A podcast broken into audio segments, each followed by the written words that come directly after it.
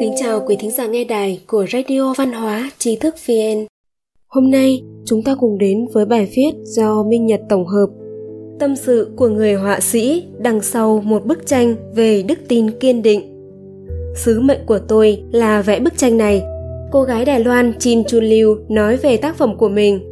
Bức tranh sơn dầu lớn mà cô vẽ dựa trên một câu chuyện có thật về đức tin.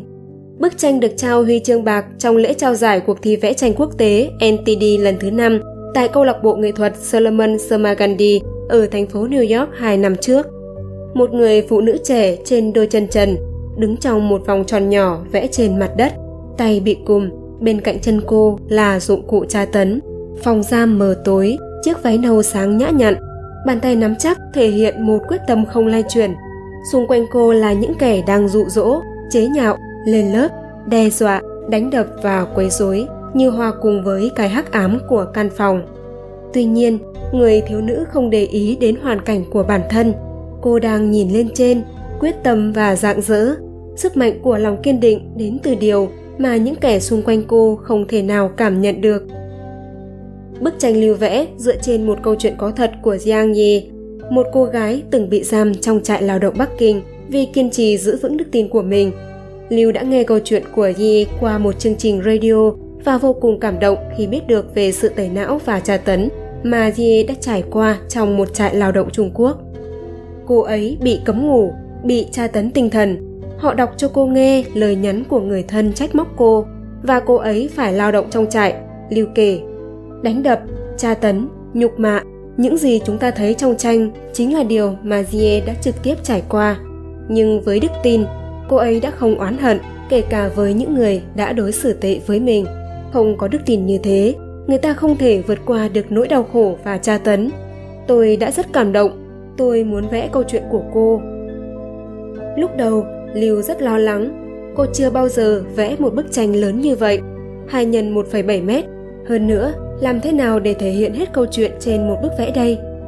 Đó là một bước đột phá về mặt nghệ thuật đối với tôi lưu kể. Cô đã mất khoảng 2 tháng để lên ý tưởng và hoàn thành tác phẩm trong nửa năm. Xung quanh cô ấy là sự hỗn loạn, Liu giải thích. Các sắc thái sáng tối, sự tương phản giữa lạnh và ấm, phản ánh các nhân vật chính diện và phản diện. Cô ấy đang cho thấy một thực tế rằng, cho dù thế giới bên ngoài có hỗn loạn đến đâu, thì một người có đức tin kiên định vẫn không bị lay chuyển. Không thứ gì có thể ảnh hưởng được đến cô ấy nguyên mẫu của người thiếu nữ trong tranh Yang Ye là một tù nhân lương tâm, bị bắt giữ chỉ vì kiên trì tu luyện pháp luân công. Dù bị tẩy não và tra tấn, Ye vẫn kiên định, bất chấp cuộc đàn áp pháp luân công diễn ra từ năm 1999 tại Trung Quốc. Chủ đề của bức tranh mặc dù miêu tả cụ thể về một cá nhân bên trong tội ác chống lại loài người xảy ra dưới chế độ cộng sản Trung Quốc, nhưng kỳ thực vẫn mang tính phổ quát nó phổ quát không chỉ ở chế độ tàn bạo này đang đàn áp cả những tín đồ Phật giáo Tây Tạng, các kỳ tô hữu hay người Hồi giáo Duy Ngô Nhĩ Tân Cương. Nó còn phổ quát ở chỗ ý tưởng về sự kiên định trước những giá trị cốt lõi của lương tri, chính là câu hỏi cho mỗi từng người trong xã hội ngày nay. Ở một thế giới tuôn sùng vật chất mà người ta không ngừng đấu tranh để giành giật sự chú ý, trong sự hỗn loạn mà ngay cả gia đình cũng không còn là bến bờ bình yên thì mỗi cá nhân làm thế nào để bảo tồn sự thiện lương của mình? Điều gì sẽ xảy ra khi bóng tối cướp đi mọi ánh sáng xung quanh bạn? Câu chuyện của Rie chính là câu trả lời cho những câu hỏi ấy. Thứ có thể tỏa sáng, ắt phải nhẫn chịu sự thiêu đốt. Victor frank, bác sĩ tâm lý học người áo, từng nói như vậy. Ông đã nghiên cứu và đưa ra một hình thức trị liệu tâm lý sau khi sống sót khỏi các trại tập trung của Đức Quốc xã vào những năm 1940. Frank quan sát được rằng những tù nhân có thể vượt qua, những người có thể nhẫn chịu luôn có một mục đích cao cả hơn và chính điều đó đã nâng đỡ họ bước trên khổ nạn.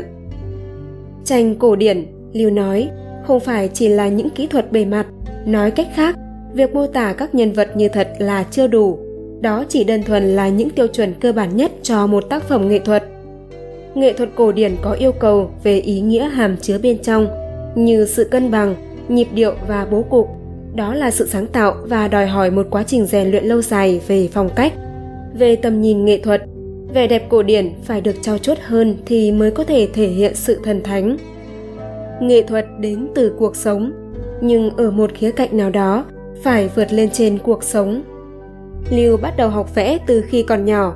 Từ trung học, cô bắt đầu theo đuổi nghệ thuật cổ điển. Trong 10 năm, thầy dạy của cô là họa sĩ Li Yuan Đài Loan lưu cho rằng bước đột phá mới trong nghệ thuật của mình là sự thăng hoa về mặt tinh thần. Chúng không thể tách rời. Lưu nói, phải có sự thăng hoa về mặt tinh thần thì bức tranh mới có được cảm xúc đó. Tôi hy vọng rằng nếu ai đó ngắm nhìn bức tranh, họ có thể đồng cảm, xúc động và cảm thấy điều gì đó có ý nghĩa. Quý thính giả có thể truy cập vào trang web tri thức vn org hoặc tải ứng dụng mobile trí thức vn để đọc được nhiều bài viết của chúng tôi hơn. Một lần nữa, xin cảm ơn quý vị đã đồng hành cùng trí thức vn đừng quên nhấn subscribe, đăng ký kênh của chúng tôi và để lại lời bình luận ở bên dưới. Xin chào và hẹn gặp lại!